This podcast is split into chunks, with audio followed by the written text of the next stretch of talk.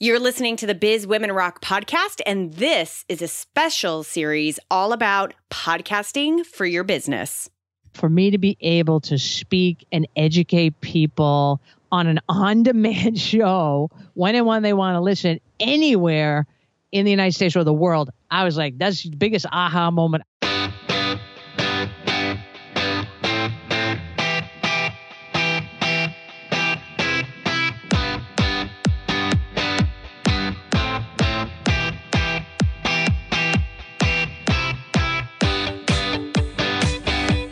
Hey, what's going on? Welcome to the Biz Women Rock podcast. I'm Katie Kremitzos, your host, and this podcast is here for you to access easily digestible information that can have immediate results in your business.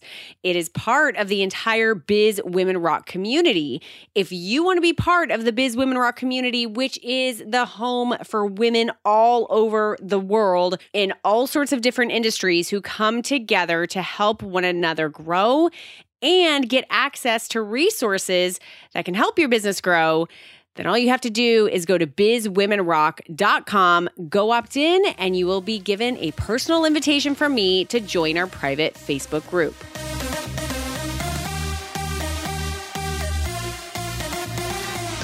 I am absolutely thrilled that you are here joining me for the Podcasting for Your Business series. I created this series specifically because A, as you may have heard about in the kickoff episode of the series, episode 277, you heard the entire story of Biz Women Rock and ultimately my entire business, this incredible global community of women who I am privileged to serve, who I get to practice living in my purpose every single day through this business, started because of the podcast. So personally, I have a little bit of an attachment and a love of podcasting. Also, and just as importantly, I have so many women and men who continue to ask me questions about podcasting and want to be introduced to resources that can help them, stories that can help them see the insides of what this podcasting world is all about, and more importantly, what is possible here. There are 9 episodes that are a part of this series, plus what amounts to an audio directory of podcasting resources.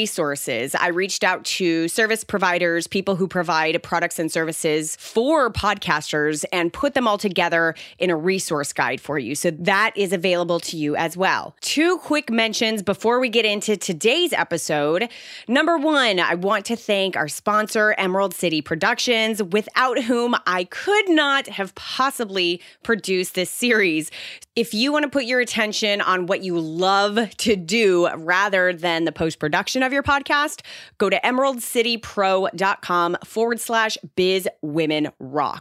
And the major point to make here is that if you are listening to this, that means you are either interested in podcasting and how it can work for your business, and your brain is starting to think about that, or you currently are a podcaster and you just want to know how to do it better and have a deeper impact, both on those you serve and your business, which means you need to come to PodFest Multimedia Expo, February 23rd through 25th in Orlando, Florida.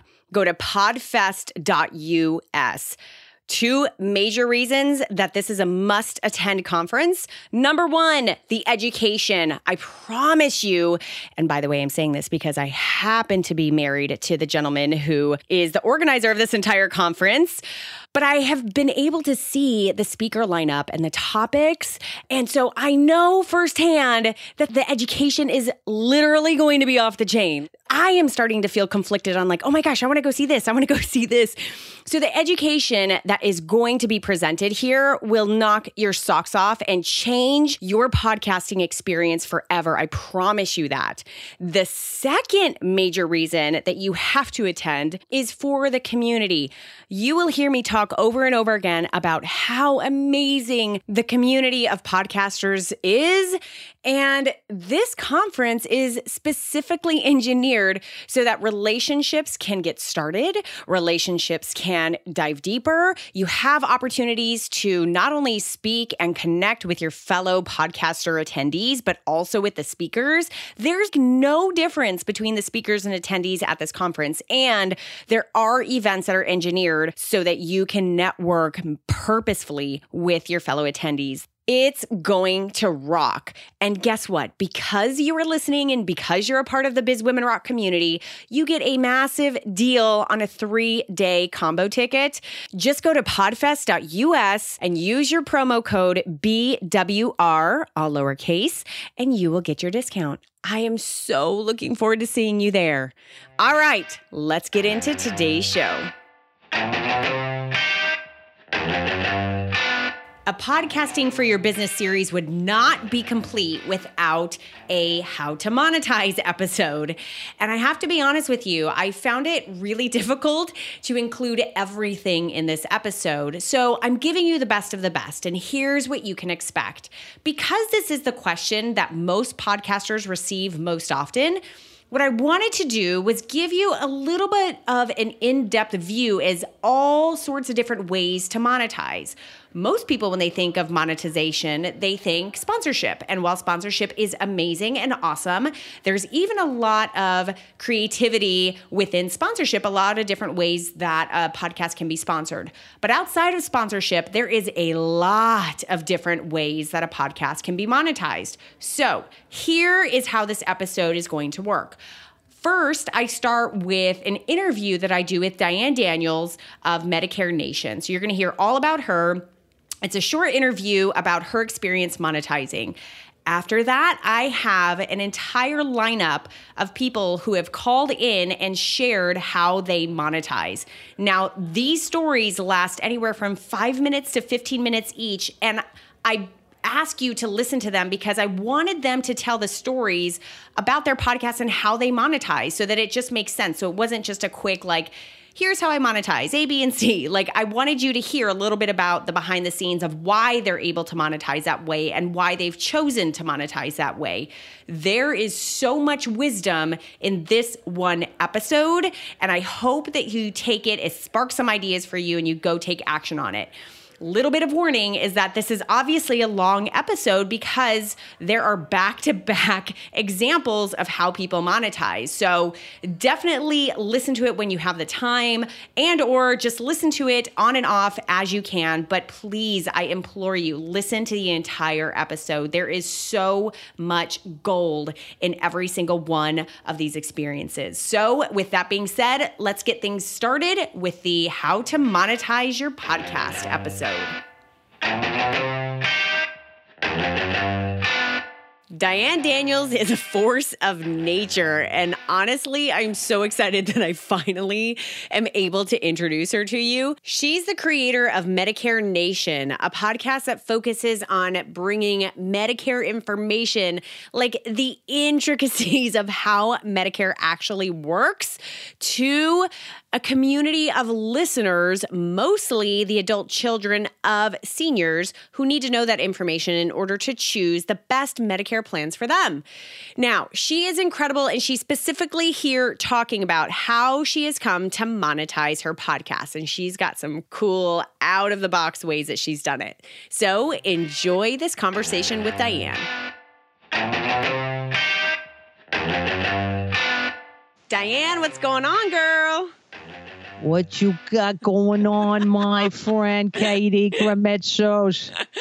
my girl with the language. I love it. With the accent.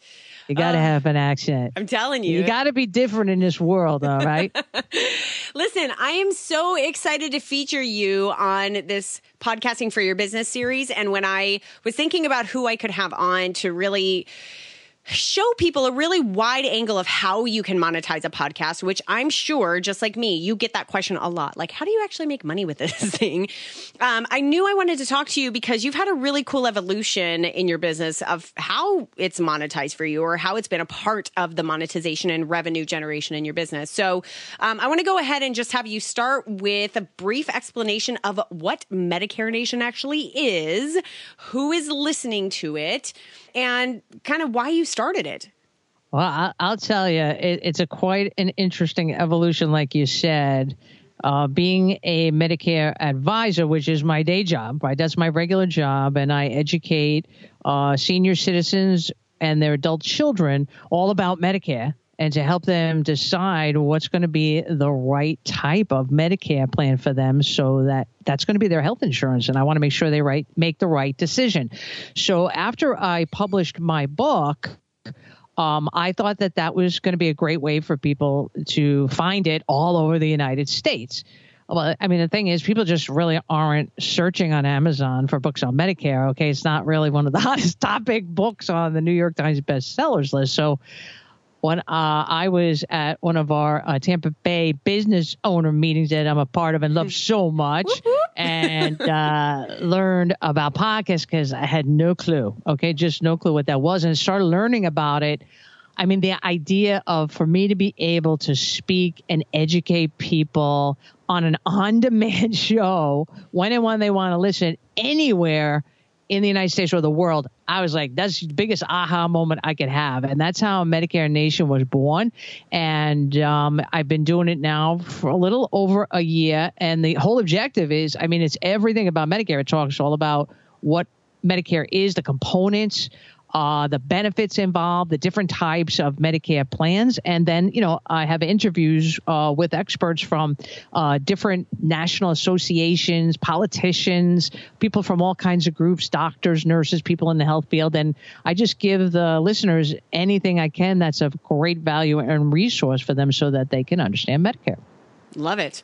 So obviously you've done a good job. And I just want to take a side note. When you launched, I feel like you launched in like 2015, right? No. When was it?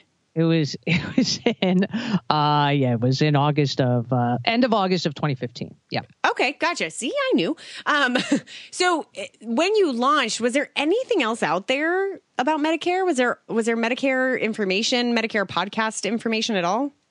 There wasn't any show dedicated to Medicare. There are a lot of financial advisors that like to wear many different hats, and they will talk about Medicare on their show, but they're really not Medicare experts. They should stick to the financial planning. Like, that's what they are the experts in. So every once in a while, you know, you'll have them talking about that, or they'll have someone on their show to talk about Medicare, but there was absolutely not one show that was dedicated to Medicare. And if really...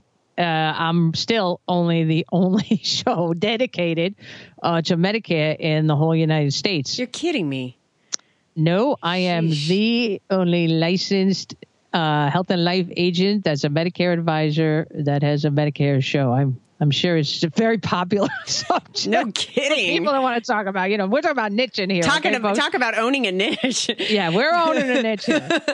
Okay, so then let me pose the question to you. How have you monetized your podcast? How has this podcast worked for your business? So when you know that you know your crap, okay, you know your stuff, right? And I know Medicare. I really know it really well. And I know that I was like one of the top experts in Medicare. The issue is that I'm just going to take Florida. There are over 200,000 life and health insurance agents in the state of Florida. Oh, my okay? God. Exactly. Okay. Over 200,000 of them. Okay. So I'm like, all right. So how am I going to stand out so people will know I'm here? I'm here to help you, right? I really know what I'm talking about. I'm really in that top 1%. So writing the book was good. It definitely gave me a lot of exposure, the credibility, and you know, making a stand across the nation. But the podcast, by me getting on there and giving the people information that I already know, explaining it to them, answering questions, I really, really let people know I'm the expert. I'm your go-to girl about Medicare. Okay. So while that was happening, I just told people everything, told them what they do. You tell them everything, you know, there's no hiding back there. You know, I'm not going to hide them until you call me, right, you know, right. You just tell everybody what's going on. So what happened was I was asking my audience, and this is kind of funny because really Medicare is for people 65 and older. Okay. But we know as podcasters that there isn't a large audience of people 65 and older. Got it. Okay. It's growing, but it's not there. So I had to literally change my marketing to their adult children, the people that are 40 and above. So that is my target market, is the adult children of senior citizens, and they really listen. And so I said, listen, you guys, send me emails if you have questions. Okay. And they're about Medicare. And if I can answer them, you know, in one, you know, a few short paragraphs on one page, I'll answer them. Okay. And I'll send it to you. But if it's longer than that, you're going to have to call me to consult. I just can't do it. I can't spend every day of my life answering emails and not getting paid for anything. I mean, I'm trying my best here, you know, to help support the world here about Medicare. And that started happening. People started sending me questions and I would answer them. But then people were being really honest, saying she's not going to be able to answer this in one email. And they started emailing me asking if I could consult for them. By the way, so, as a side note, I love that you gave that specific boundary. Like it was, that's really cool, actually. Like, hey, I can help you this much. And if you want more of my help, if you need deeper, you know, deeper help, like that's how I make a living. And so you are welcome to hire me for that. That's awesome. So they already came to you with that expectation. My God, I've let people walk all over me for years. So I had to finally set boundaries. And people have been so respectful about that. I get lots of emails from people with questions. I answer the ones that fit the barrier. And the people that go over it, I'm like, look, this is, you know, too long of an explanation. It's too complicated. If you want me to talk to you, you know, we got to talk. So that's what started happening. And people started contacting me and asking me for consultations. I'd speak with them for 10 minutes to see, you know, if it was worth their money and time, my money and time. Right. And after about a 15-minute call, I would say, yep, let's set up the time and the consultation and pay me for it. Got it. And that's what started happening. And this year now, being over a year with the podcast, the annual enrollment period for Medicare is from October 15th to December 7th every year. Mm-hmm. And this year is the first year that half of my revenue came from consulting, from the podcast people sending me messages like, yeah, I need to talk to you. Wow. So, yeah. So it boomed. That's a big flippin' deal. Oh, it was freaking crazy. I couldn't believe it. And it all came because I started saying, look, if you have questions, go ahead, send me your questions in an email. But listen, I can't answer them all. You're going to have to call me. And people started calling. Here's just something I want to point out here on how awesome this is that there's no massive technical back office that needed to get set up for it. It is literally you having conversations with every individual listener and saying, hey, I'm here to help you. Send me an email. If I can help you in an email immediately back, great. If not, you know, here we can have this consulting thing. Like there's no massive, like giant, confusing organizational system that needs to happen behind that. And you can still, you know, basically make up half of your company's earnings in a year doing that. Oh my God. Easily. I mean, there's no, what overhead is involved in that? Okay. There was nothing. It was me just talking to my audience like I always do and just saying, look, this is what's going on. It's coming up, the annual enrollment period. If you want me to console me to help you with your parents, yourself, your grandparents, let's go. Make the call. And people responded to that, and they did. So that is the start of, first of all, I'm shot out above all the 200,000 people in Florida, the licensed agents. Now I'm a Medicare advisor. That's what I call myself. Yes, I do have a Florida state life and health license as an agent, insurance agent, but I'm not an insurance agent. I'm an educator.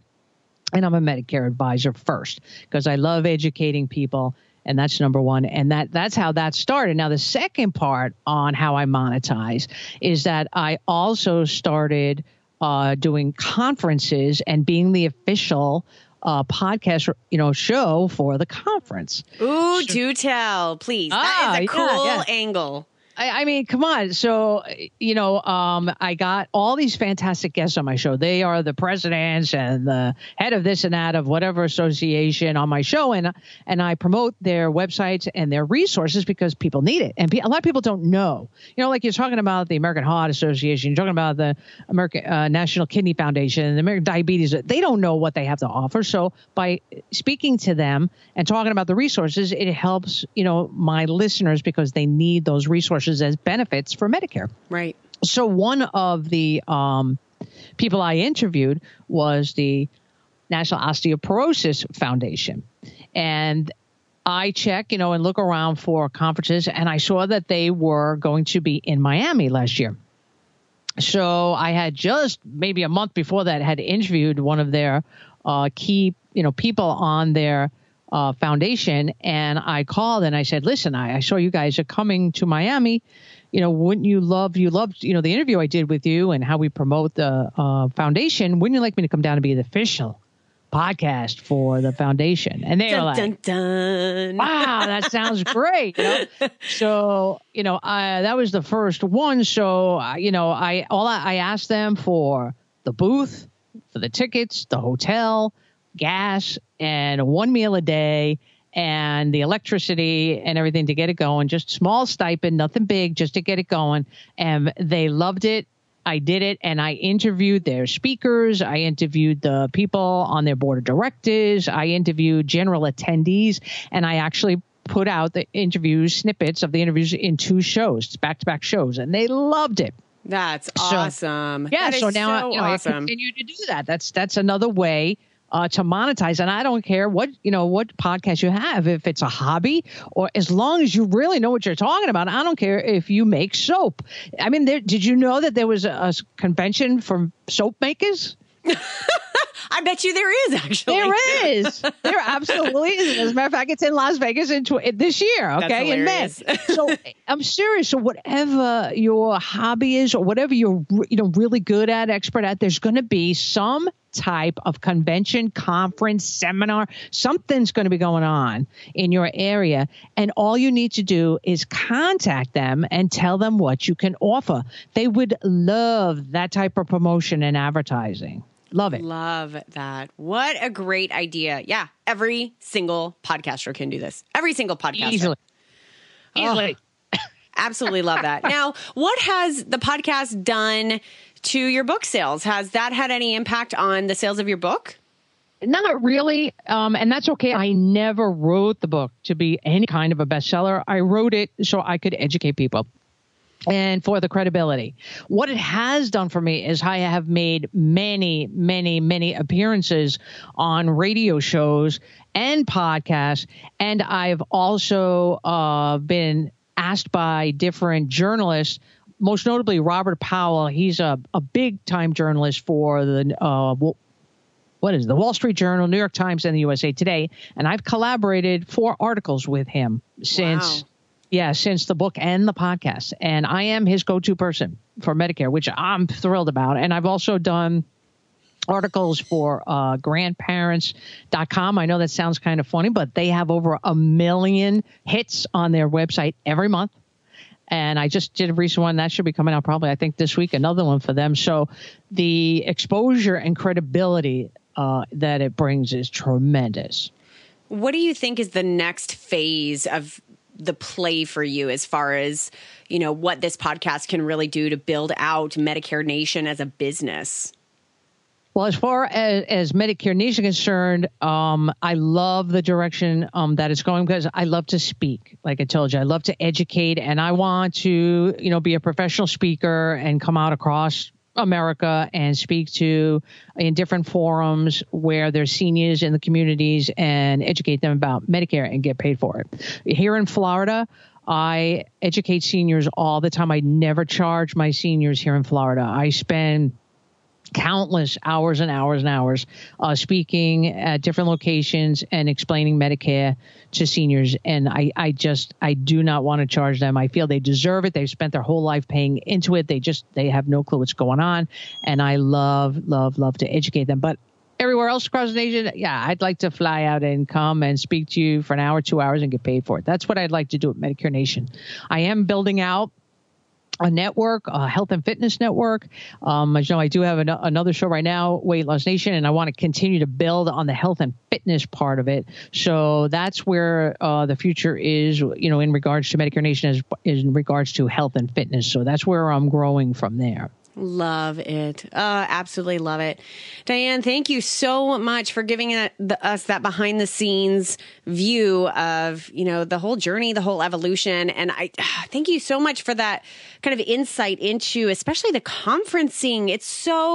That's just such a unique play that everyone has access to that you can do quite easily that can immediately put some money in your pocket, especially if you come up with a really great package for that and definitely get you in front of a ton of people right away. Oh, yeah. Who need to know you and who you need to know. So just really great information here. Diane, thank you so much. Katie, anytime, because you rock.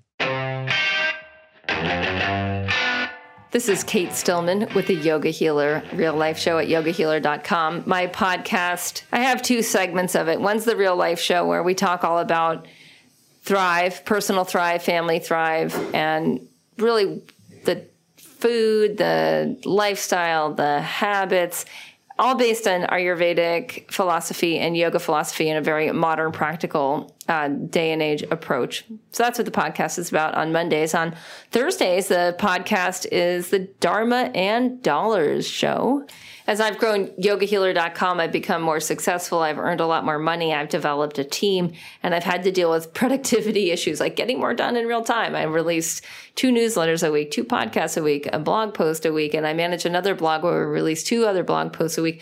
And I have a big team. So that's where I could talk about what was going on. I was getting a lot of questions about how I live my life and how I run my team and how to do business, how to be super productive. And I, for a long time, I was like, ooh, I really want to bring these into the show, but they're not really about wellness. They're not really about yoga and Ayurveda. And then I thought, well, but they kind of are, but then there's people that really want a health breakthrough that weren't that interested in how to run a team or productivity. And it was stuff I really wanted to talk about. So I did. That's the Dharma and Dollars Show. Let's give you guys some numbers, because I know Katie's audience loves numbers. So Yoga Healer last year in 2016 grew 46%. It went from, I don't know, mid 700 figure to 1.2 million. And I do believe the podcast had something to do with that. I don't make money by selling ads on my podcast because the space is way too valuable. I don't want to give away those slots because I want those promotional slots to promote what we sell. It's a tribe-based business. So anyone that has heard of you want to build a tribe. You want to have a fan, fan base of like diehard followers. That's very much my strategy. And I want to do that by being me, so people get to know and like and trust me, but also like giving real value in real time and then letting people know how they can take the next step. So largely in our promotional slots, what we do is advertise free content. Right. So it might be a free webinar. It might be a free video training. It might be a free tip sheet. And I'll use lead digits where they can go off their phone, right? And they can text Body Thrive to number 33444 or something like that, right? So just text that word and then we'll get right back to you so you can take the next step. And that works really well because then it moves people. If they're already listening on their phone, they can just like send me a text. They can get on my list. That triggers an email sequence. I use Infusionsoft for that. So I connect my lead pages with Infusionsoft to handle the text to email sequence. And that, I don't actually have a lot of statistics on that right now.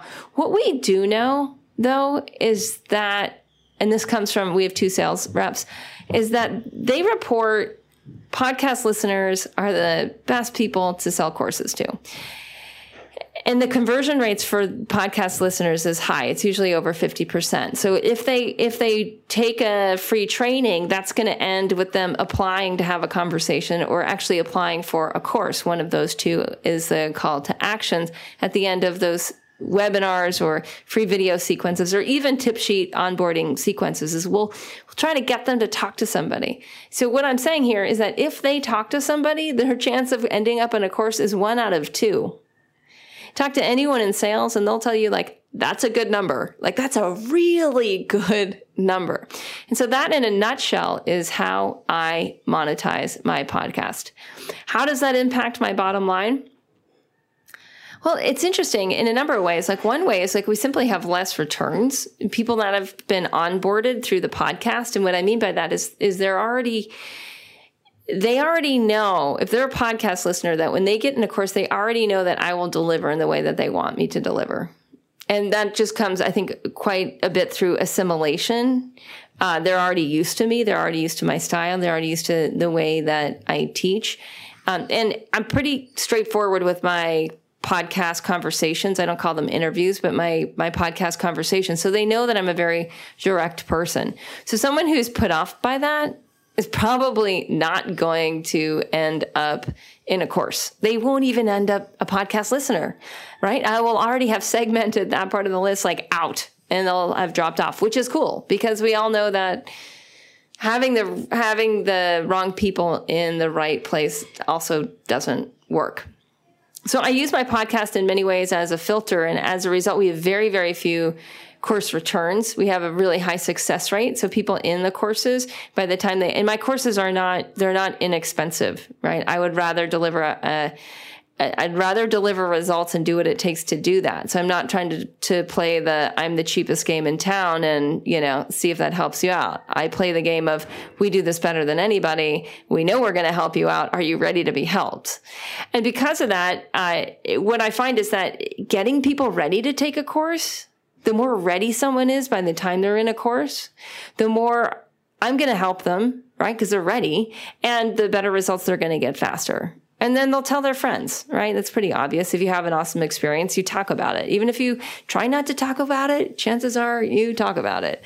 And that's a big way that the podcast affects my bottom line. My podcast listeners end up being the best members in my courses. They get results. They tell their friends about the podcast or some other free training or some other tip sheet or something that I reminded them about on the podcast. And then my list grows. And the cycle repeats itself. I hope this has been helpful to someone out there. And if you want to see how this works, text 33444. Text that number, the word UPLEVEL, UPLEVEL, all caps. And you can see how that works. You'll get on the list. You'll get a bunch of emails that'll tell you about how to UPLEVEL your career. And you can see what it's like to be onboarded, right? To get used to my voice, to get information about the podcast and whatnot. And if it resonates with you, you'll end up being part of the tribe. And you may think of like, this is how tribe-based marketing works. It's all about really just giving the person the next step of what they want, get them a little bit closer. And when you do that, you can really charge what you want for what you deliver. And that's what I found. That's why I like being the top end of my industry. I love getting people results in real time. And that's what Yoga Healer is all about, spreading personal and planetary thrive. Thanks so much for listening. Kate Stillman signing off. I'm Stacy Sims, and my podcast is Diabetes Connections. Diabetes Connections aims to educate and inspire about type 1 diabetes through interviews and conversations with advocates and authors, newsmakers in the diabetes community, technology companies, athletes, and celebrities pushing the limits of type 1, as well as everyday people who, you know, aren't running 6 marathons or doing an Ironman or dancing on Broadway. They're just trying to live day to day with type 1 diabetes. My son was diagnosed with type 1 10 years ago, just before he turned 2, and I'm a former radio and TV local anchor and host, so it really seemed natural to put the two together, and it was an idea I'd thought about for a very long time before finally pulling the trigger in 2015. My audience is made up of people in the diabetes community, obviously, but it's a mix of parents and caregivers of people with type 1 diabetes, adults who have type 1 themselves, and I have quite a few listeners in the technology aspect of diabetes. A lot of different companies right now make insulin pumps and blood sugar meters, and I can see that they're listening as well, but the core audience really is people touched directly in their personal day-to-day lives by type 1 diabetes. And just real quick, I should explain. Type 1 diabetes used to be called juvenile diabetes because everybody only knew about children having it. This is where your pancreas produces no insulin at all. You must take insulin shots or infuse insulin through a pump to stay alive.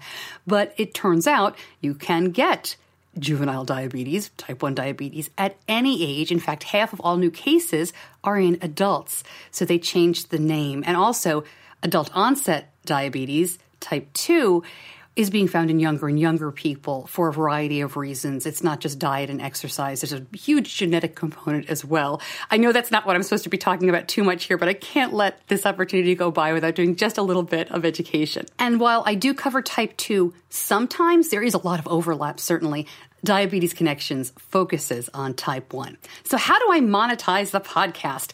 Well, the idea here was that I knew I could not ask my audience. I wasn't going to do Patreon or ask for donations because, listen, when you're touched with a chronic condition like this, you're already spending enough money. And I just didn't think that it was something I could in good conscience ask my audience to do. I wanted to help them. I didn't want them to feel like they needed to help me. I think it's fine for some people in podcasting, but when I look at, you know, putting my listeners first, which is really my whole philosophy of doing this, it just didn't seem to make sense for me. So my goal is to find 4 sponsors. I think that's going to be my limit, and to offer them different levels of sponsorship through the show.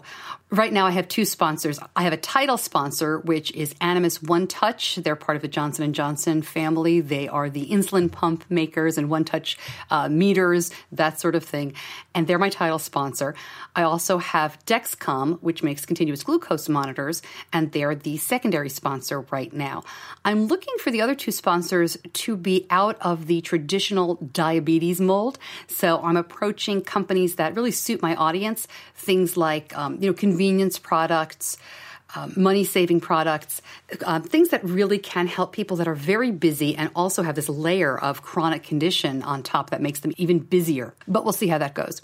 Depending on the level of sponsorship, a sponsor gets a pre-roll before the show, a 30-second spot within the show, different placement, different prices, a logo on my homepage, and a logo on my newsletter.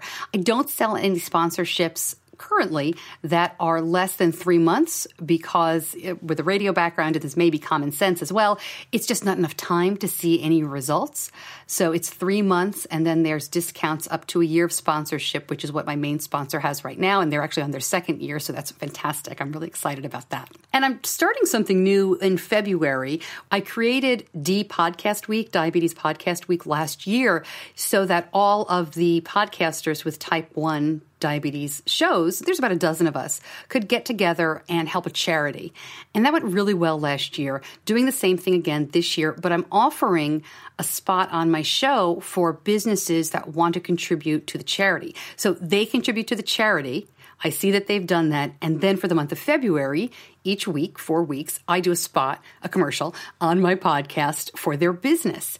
This was something really new. I'm obviously not making any money out of it. We'll see how it goes. I'll be happy to keep you posted on that. My hope is the charity makes more money. There's more awareness for my show.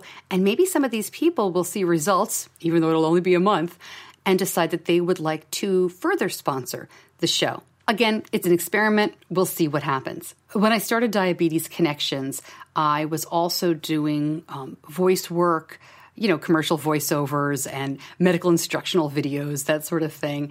And I also do health reports for my local radio station where I worked for many, many years. So it's one part of my business, but it doesn't promote other parts of my business, if that makes sense. I'm not doing the podcast to drive people to the voice work or to the radio show. They're kind of separate tent poles in my business. And my business is very small. So right now, the podcast is about, I would say, half of my bottom line, which I'm very happy with. This is now the time for me, I think, to start building on that. So I've already done a lot of public speaking. I go to conferences, and I am paid to speak about being a mom of a kid with type 1 and about making diabetes connections. That's actually how the show got its name. I do a presentation called Diabetes Connections about finding your community in real life, not just online, where it's also very helpful. But this year, I'm really trying to turn up the speaking engagements, and I'm working on another project, a book project, along with the podcast. And so maybe next year I'll be able to tell you about the differences in the bottom line in terms of the podcast and the book project and the speaking. Thanks so much for this opportunity. Again, I'm Stacy Sims. You can find Diabetes Connections at diabetes-connections.com, on all of the podcast platforms, and on social media, Facebook, Twitter, you know the drill. Thanks again. Hello. My name is Graeme Duke, and together with my co-host Ali Hood, I present the Rex Factor podcast. Rex Factor is a history podcast where we review all the kings and queens of England, and now in our second series, Scotland.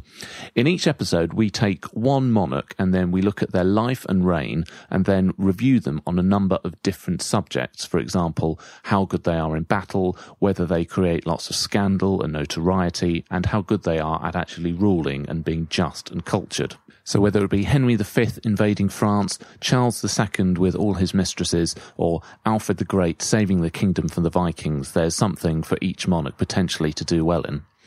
Then at the end, we decide whether or not that monarch has got that certain something, that star quality, which we call the Rex Factor. It's a light-hearted podcast and unscripted, but it's also well-researched. So I provide the research and all of the facts. Then Ali is effectively the voice of the audience. So he asks the questions that people at home might be thinking and then chips in with some funny observations as well. We have listeners from all over the world. It's I think probably most popular in terms of numbers in America, but obviously being a British podcast, it's also very popular here as well. But I think really anywhere, if people speak English, and it's got an appeal to anyone that's got an interest in history, and particularly, I think, in biographical history and the kings and queens that people may remember. Initially, we were quite reticent about the idea of monetizing the podcast. Podcasts are something that maybe most people would associate as being something you get for free, so the idea of asking for money didn't seem quite right. However, it was probably our listeners that really actually pushed us towards doing this, because quite a number of people asked whether there was a way that they could donate. So initially we started off small and just put up PayPal donate buttons on our website. So this meant that people could make a one-off donation quite easily at a time of their choosing. However, we then decided to take this a step further by getting involved with crowdfunding.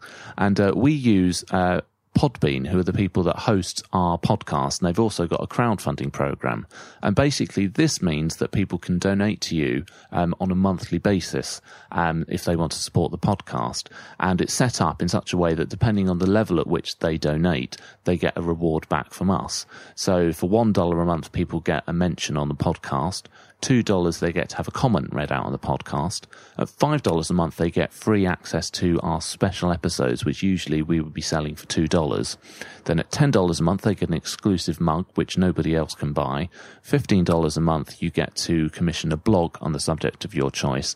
And finally, at $25 a month, you get all of the above, a t-shirt, and you get to commission one of those special episodes on the subject of your choice. We weren't sure how popular this would be initially, but actually we've been amazed at just how big the take-up has been. And we've actually recently had to up our prices a little bit because we've become so inundated with requests for special episodes that we've actually got something of a backlog. And I think that reflects that if people really like your podcast, if they're really engaged in you and what you're doing, then they want to actually help you and support you and to make a contribution if they're able to. I think also it's helped that we've had these special episodes, which are longer than our normal ones, and we sell them for $2 at a time. And these will be an in-depth look at different subjects. So our first one was on the Battle of Waterloo. The second one was on this incredible medieval knight called William the Marshal, and we've got one coming up shortly about the Victorian engineer of Isambard Kingdom Brunel. So they're quite a wide variety of subjects, and I think people have listened to those and either thought that they want to get free access to those without having to pay each time, or that they want to go to the highest level and actually pay for their own subject to get the Rex Factor treatment.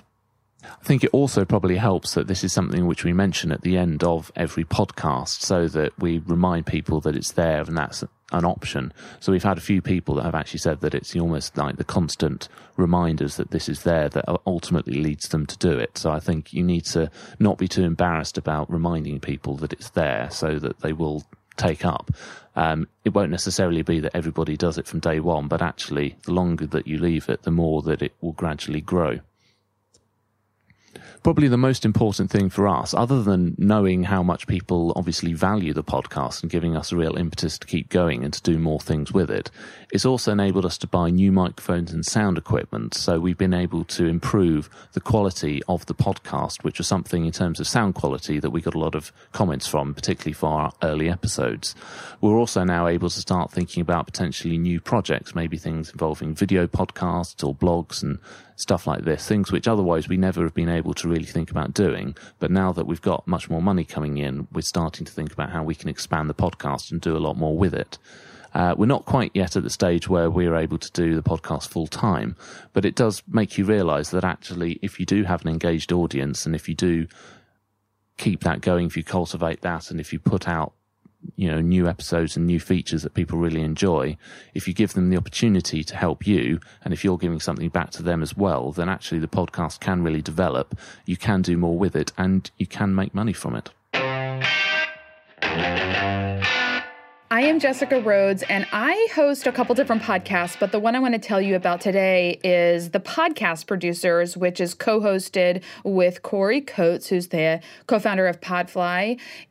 This show is for people who host podcasts, people that are full-time podcast producers or podcasters that are very serious about their show. So we talk about the art and business of podcasting.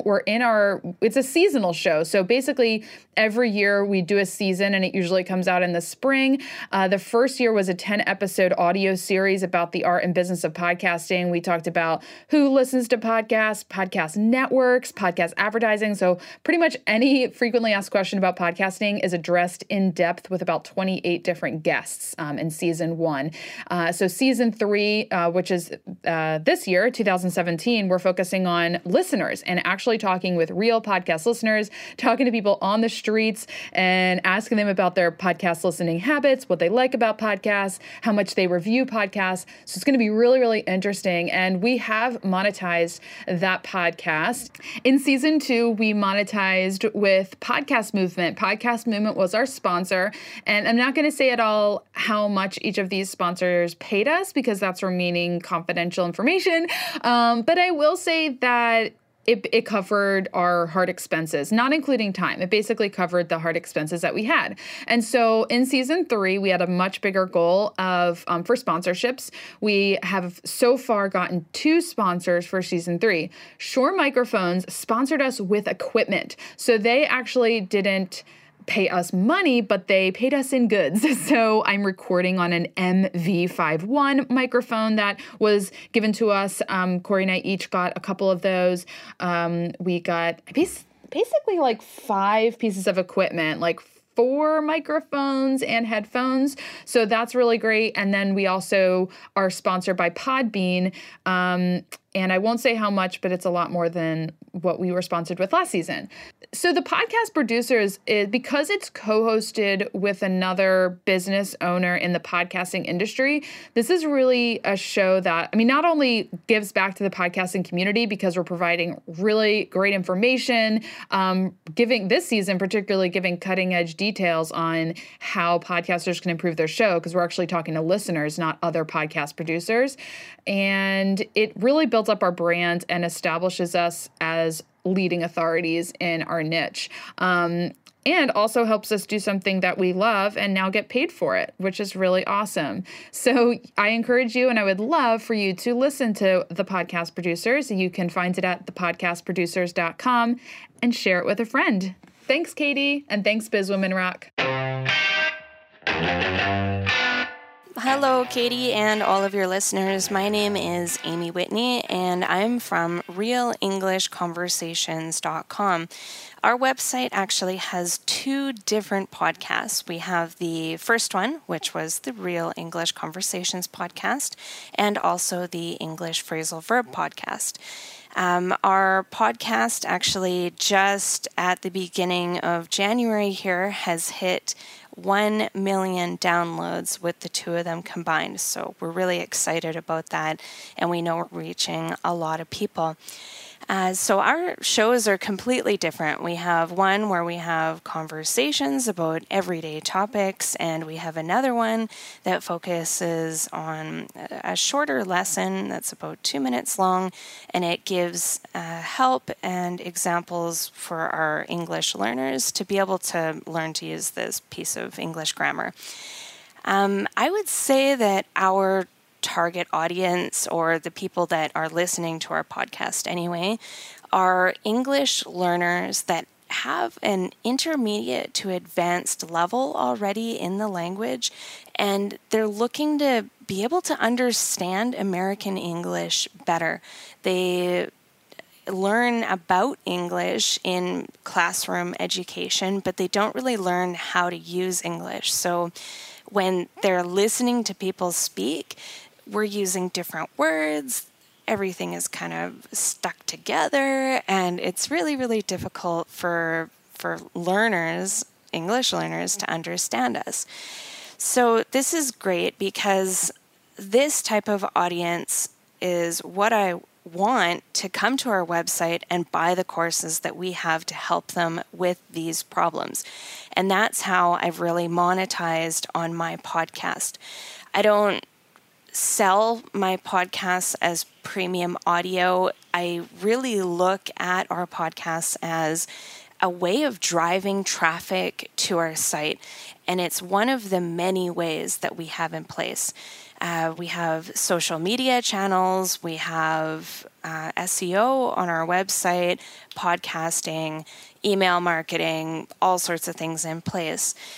But I would say that one of the most important aspects that maybe some of the new marketers and some of the people listening to this podcast looking for tips and advice to really get their podcast going and how to make money on it is, I think that you need to see it as one part of a big marketing perspective. And you need to make sure that on your website, when people do come to your website, you have a way of capturing those leads, getting their email address, and being able to reach out to them again and again and again. Tell them about your latest episode. Don't depend on the feed notification, on alerting your customers that you have new podcasts available. You want to reach out to them if you can, directly with email marketing. That's really, really important. Now, people don't just come to your website because you have a great podcast. A lot of times you have to give them some sort of incentive to want to come to your website. And, you know, for me, in my case, I have a little package that I usually promote that says they can get access to a couple of free conversation lessons with the transcriptions and all of the activities that we have available. And that seems to work fairly well.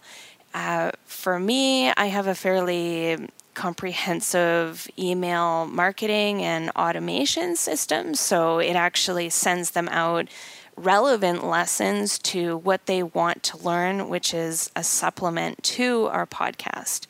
I also write articles that are related to the same market, and I am sending out links to those people. And little by little, I am gaining their trust. They're starting to realize that, hey, this Amy chick, she kind of knows how to teach English, and I like her style. And they're coming to the website to get more help from us. And taking that step is one step closer to actually selling them a course and monetizing on my podcast. So that's sort of how I look at podcasting. I think that it's a really inexpensive way to get a lot of traffic. One more tip that I'll leave you with that I hear people struggling with all the time is making sure that your podcast is optimized for keywords. Don't do it in an unnatural way, but you've got to make sure that you have keywords in your title, the subtitle description, and also in your author tag. I learned a little bit about this and how important it was from the podcasting series from Pat Flynn. He is from Smart Passive Income. He has a very, very successful podcast. And his tips, I mean, his tutorial is a little bit outdated now, but all of the basics of what you need to know about audio quality and having your podcast found in iTunes are there. Pay special attention to his advice if you're just launching your podcast about being featured in the new and noteworthy section of the iTunes podcast, because that can be an incredible launch for your podcast. For us, we were able to get both of our podcast features featured in those areas to have extra exposure within the first 3 months of our launch. And it was bringing in up to 5,000 downloads a day for each of our podcasts when we launched them for an extended period of time of probably a month and a half. I'm sure we still have some of those subscribers today. So anyway, I hope that that advice was helpful for you and you can start applying some of those techniques and making some money off of your podcast. Hi, my name is Kristen Baker. I'm a sales coach for service-based entrepreneurs. I help them convert and attract more ideal clients. And my website is ConvertIdealClients.com. My podcast, I used to run a podcast called How Successful Women Found Their Calling. And my podcast was obviously about successful women who found their calling. It was an interview series of successful women, primarily business owners, who had discovered their calling and who had been successful at it and successful at monetizing it, et cetera. And so the people who were listening to it were business owners, but also people who were trying to discover their calling. So it's kind of twofold. It was people who were trying to discover their calling, people who were trying to monetize their calling, monetize their passion, and then people who were also growing their businesses. So people who wanted to kind of already knew what their passion was, how to monetize it, but how do I be more successful? How do I grow my business even bigger? And so that's the community of people that I have. Let me back up a little bit. So, and kind of understanding the role I see my podcast in. So one of the main things that I teach people how to do is I help them marry their zone of genius with a lucrative niche. And then once you've married your zone of genius with a lucrative niche, you start to build a community around that lucrative niche. And so for me, my podcast was simply a function of that. It was one way that I could start to show up as the expert, be seen as a trusted advisor in my community, because what I teach is that once you have this community around this lucrative niche, you start to show up as an expert. You start to show up as a trusted advisor so that when you make them an offer, when you sell them into something else, they already see you as the expert. They already trust you. And so for me, that was the function of my podcast. So how I monetize it was and is primarily through one-on-one coaching. That's one of my offerings, which ranges from, it ranges from like $1,100 to $30,000. I have quite a range of options when it comes to private coaching in terms of just the level of intimacy that you get with me, the level of one-on-one connection that you get with me. So the prices are very broad. And what I teach my private clients is I have three main programs that I do. I do monetize your passion for people who don't know yet what they want to sell. I do, getting your very first clients, which is a program that I teach.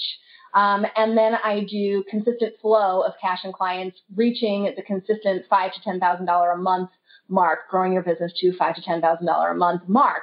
And so, those three categories, how I monetize it is I have one-on-one coaching. I have group programs around those three areas. And then I also have self-studies around those three areas. Every once in a while, I also can monetize through an in-person event, an in-person workshop. I've done those. I don't have any coming up now, but I did do in-person workshops in the past. Well, it's kind of like entry level as well as higher end, smaller groups, higher price points. So that's another way that I monetize.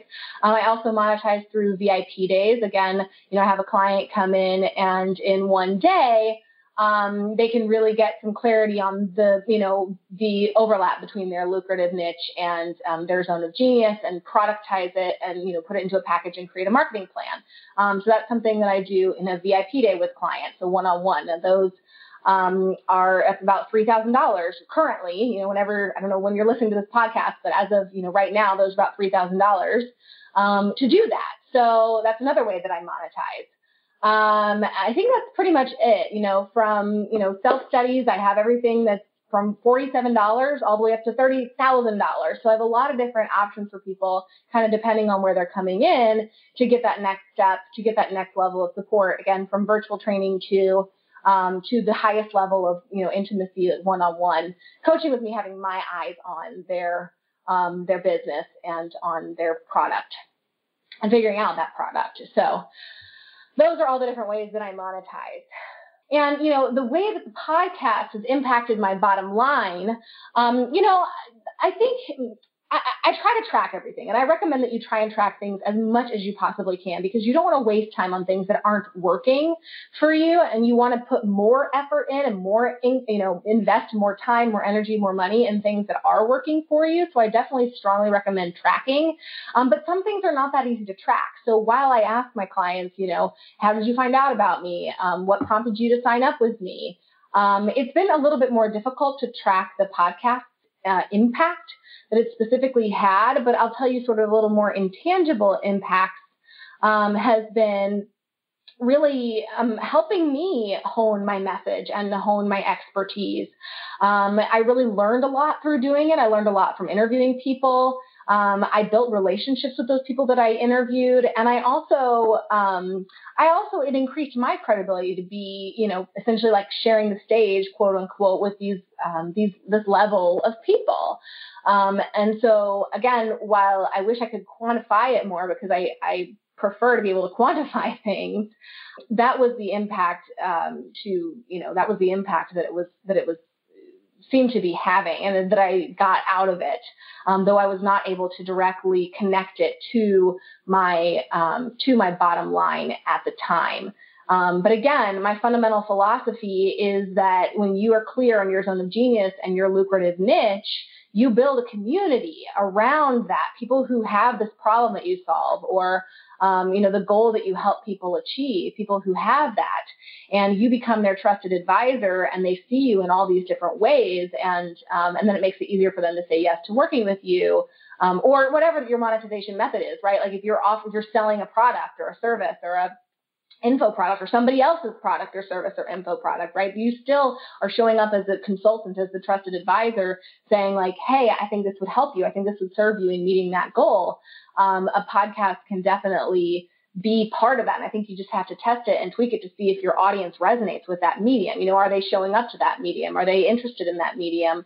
And sometimes it's not a function of the medium either. It's like, if it's not working, it might not be because it's podcasting. It might be because your lucrative niche is not as, your niche is not as lucrative as it should be. Your niche is not as clear as it should be.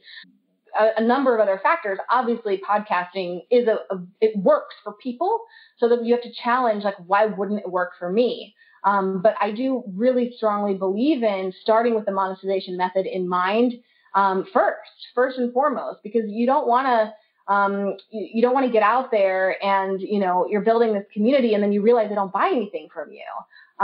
Or you try and do this monetization strategy, but you're like, it's not really in my zone of genius. Because here's the thing, is that no matter the monetization strategy you choose, it's still going to take setup time. Even if it's a passive thing, like you still are going to have to be active in terms of setting it up, testing it, tweaking it, and potentially even selling it to people in a one-on-one kind of way, or in a very direct kind of way. So whatever it is you decide to do, you want to make sure that you're really passionate about how you're doing it, how you're creating. Is this, allowing me to be in more of my zone of genius, or is it taking me away from being in my zone of genius? But there's always a way to monetize that is in your zone of genius. And so if you're worried that there's not, I just really want you to know that there is. You just have to go through the process to figure out what that is. So that is, kind of what the function of the podcast in my business, and the purpose that it served, and how I've been ultimately able to monetize it. So yeah, thank you so much for having me. And of course, if you want to check out my podcast or any of the resources that I discussed, you can go to ConvertIdealClients.com. Right now on my website, I'm hosting a 5-day free challenge on how to stop feeling guilty asking for the money, because whenever you're monetizing, you have to sell it first and foremost. If you're not selling it, sales is the difference between yes and no, the difference between money in your pocket and no money. So stop worrying about vanity metrics. And if monetization is important to you, you have to master sales. You have to be, comfortable not feeling guilty asking people for the money, because if you feel guilty asking for the money, you're going to burn yourself out if you are asking for the money, or you're just not going to make any money because you're never asking. So would love to continue to connect with you all there. Thanks so much for having me. Take care. Bye.